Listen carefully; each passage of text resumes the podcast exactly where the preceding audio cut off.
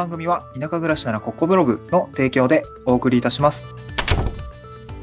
はい、おはようございます。東京からは島に家族で移住して、ライターやブログ運営をしたり、古民家を直したりしている小場旦那です。今日のトークテーマはですね、どこでも仕事ができるスキルがあると移住に踏み切りやすくなるよっていうお話をしたいなと思います。えーどこでも仕事ができるスキルがあるとですね、移住に踏み切りやすくなる。まあ、そんな理由、まあ、なんでなのっていうところですね、お話をしたいなと思います。えっと、まあ、えっとですね、まあ僕自身もそうだったんですけど、まあ、僕の場合は地方移住をするときに、えっと、めちゃくちゃ、あのー何も持ってない状態で脱サラしました。まあ一応ね、その仕事、会社での業務経験だったりとか、これまでの社会人経験は、まああの、なくなるものではないんですけども、なんか特別なスキル、なんていうのかな、スキルは持ってたのかもしれないんだけども、まあ、すぐ稼ぎになるようなスキルみたいな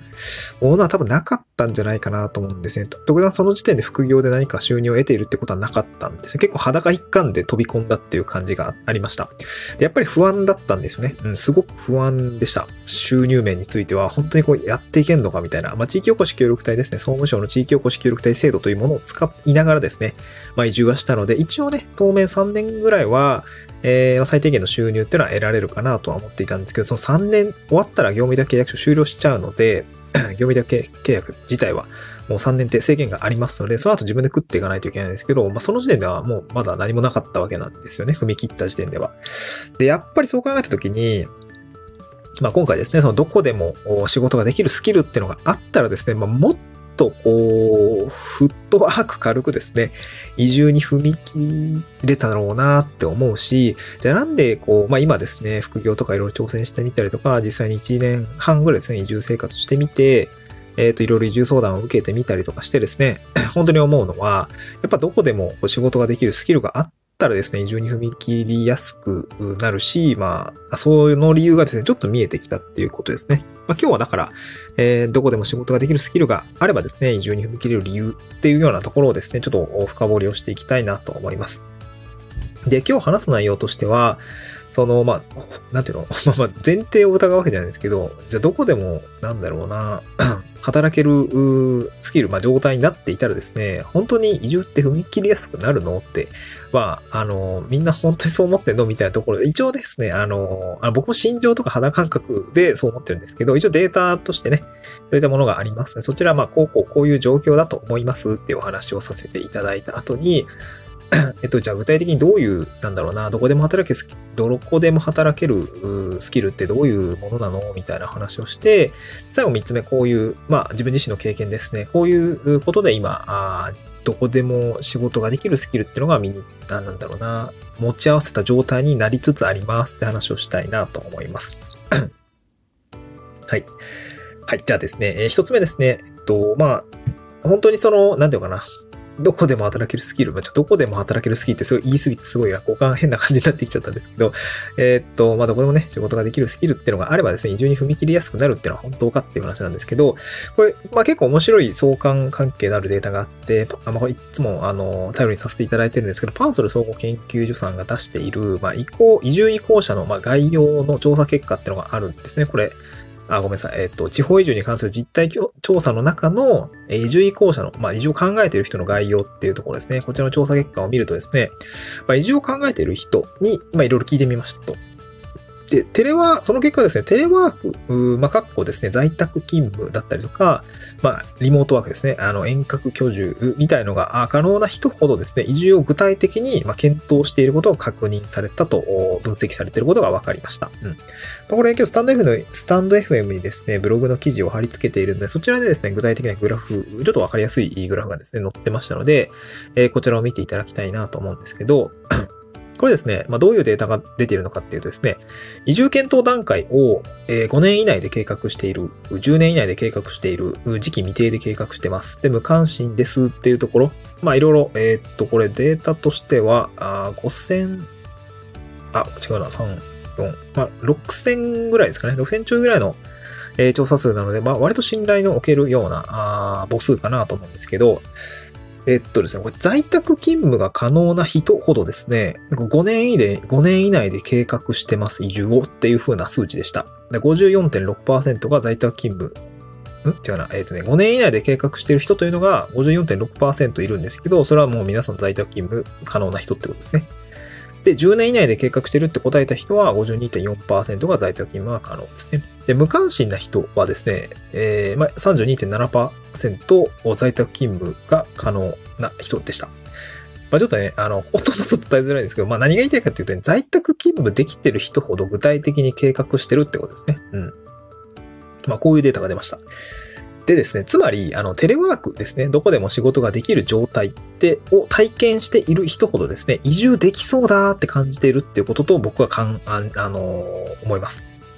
っていうことですね。あの、これ僕もすごい実体験としてあるんですけど、まあ私自身もですね、移住前の2年間は、まあコロナウイルスの影響もあってですね、在宅ワークでの仕事が続いていました。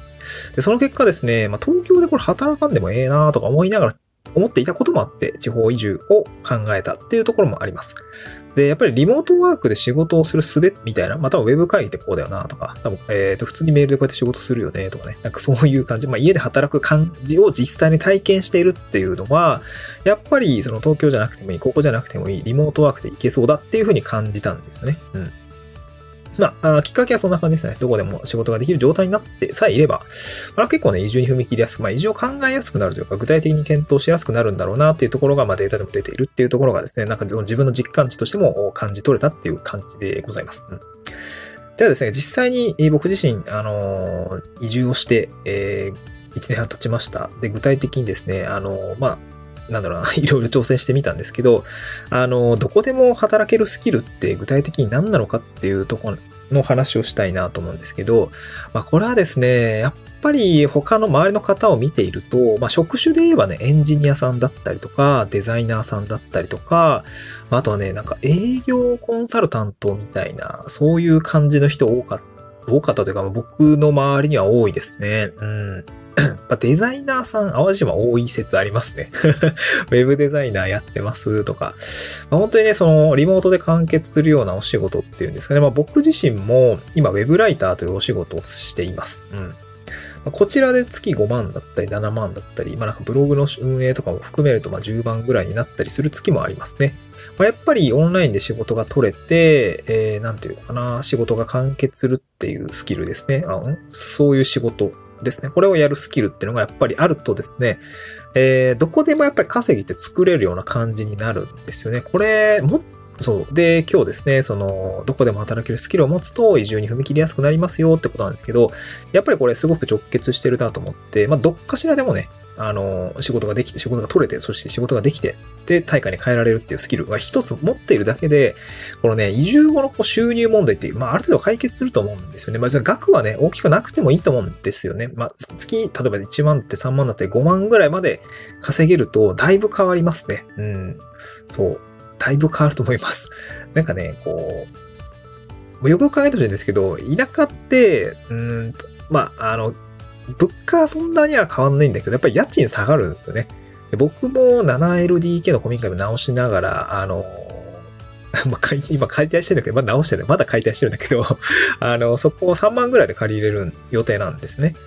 で、3万で家借りれんだ。で、駐車場も別についてる。まあ、広大な土地があるから、別駐車場置くとか止め放題だし、3万円で借りれるから、月3万円ね、あのー、多分ウェブライターで稼げたら、とりあえず家とかね、寝る場所は確保できるんですよねって考えたらめっちゃ気楽じゃないですか？うん。月3万円でいいんですよ。うん。まあ今だって僕今ホワイトペーパー3万円で受注したりしてるんで、1本案件こなしたら、とりあえず家には住めるんですよね。うん。これは大きいなと思って、だからそこ、そういう状態になったら、きっとね、あの、踏み切れやすくなると思います。で、僕自身もなんか、もともとウェブライターやってたかとか、文章書いてたのかって言われると別にそういうことはないんですよね。あの、ブログはちょっとずつ趣味でやってたかもしれないんですけど、あの、本当に、あれですよ、ウェブライターとして自分で文章を書いて、それをお客様に納品をして、金をもらうなんて、いやいやいやいやいやいや、荷が重いですってずっと思ってました。ブログだったらね、別に怒られることもないしさ、自分が書いた文章でね、あのなんか、とやかく言われることはないんですけども、ウェブライターってさ、お客様のためにね、クライアントのために文章を書くって、めっちゃ荷が重って思ってました。うん。で、これは本当に抵抗感ありましたね、最初。でも、やっぱね、一歩踏み出して飛び込んでみて、仕事取ってみて、あ、じゃあこれでいいです。ありがとうございます。素敵な文章ありがとうございます。みたいな感じでですね、一回言われると、あ、これでいいんだ。なんかできそうだ、みたいな思うんで、すごくね、あの、いい仕事だなと思いました、ウェブライターって特にね。あの、未経験でもできたしね。で、ちょっとずつやっぱりね、こう、なんか武器になっていったりするんですよ。自分、あ、ウェブライティングというスキルですね。えー、こちらなんか身についてきたな、ちゃんとこれがお仕事になりそうだっていうね、こう希望みたいのがやっぱり、えー、つくので、これはですね、やっぱ、あそういうもも状態、なんかこう、今、副業ウェブライターさんとかも結構僕の周りには多いんですけど、あの、会社員やりながらやれてますかね。いや、めっちゃすごいや、みたいな。もうなんか月10万とか稼いでますみたいな。ええー、みたいな。副業でそんなもやっ、もうなんか大丈夫ですよみたいな。家賃3万円、ウェブライターでなんなら家3つそれで賄えますみたいな そんなのいないんだけど、あの月3万、月10万あったらね、いやもう家賃を払えるし、水道光熱費も払えるし、まあ、食費も、まあ、いけんじゃない？うん。ガソリン代とかも入れるぐらいは賄えると思うんだよね。で、現地でさ、まあ、こっちの淡路島で言ったら、現地で、もう他にもバイトすりゃさ、また月15万ぐらいだったらね、多分ね、あの、独身だったら全然生活できると思います。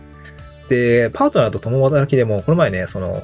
あの、有料ノート書いたんですけど、あの、移住後いくらあれば生活できるのかみたいな、そこでね、あの、大体これぐらいの金額ですとは言ってはいるので、なんかちょっと今回は応用によって言っちゃうんですけど、まあ、一人ね、大体、うん十万円、20万は稼がなくていい。一人、共働きなら一人40万円、あの、稼げたら、全然問題なく生活できると思うんで、なんかそういうね、スキルをやっぱ一個でも持ってればさ、あの、大丈夫なわけですよ。うん、っていうところがですね、こうあの、ウェブライティングとかデザイナーとか多いんだけど、まあ、あの、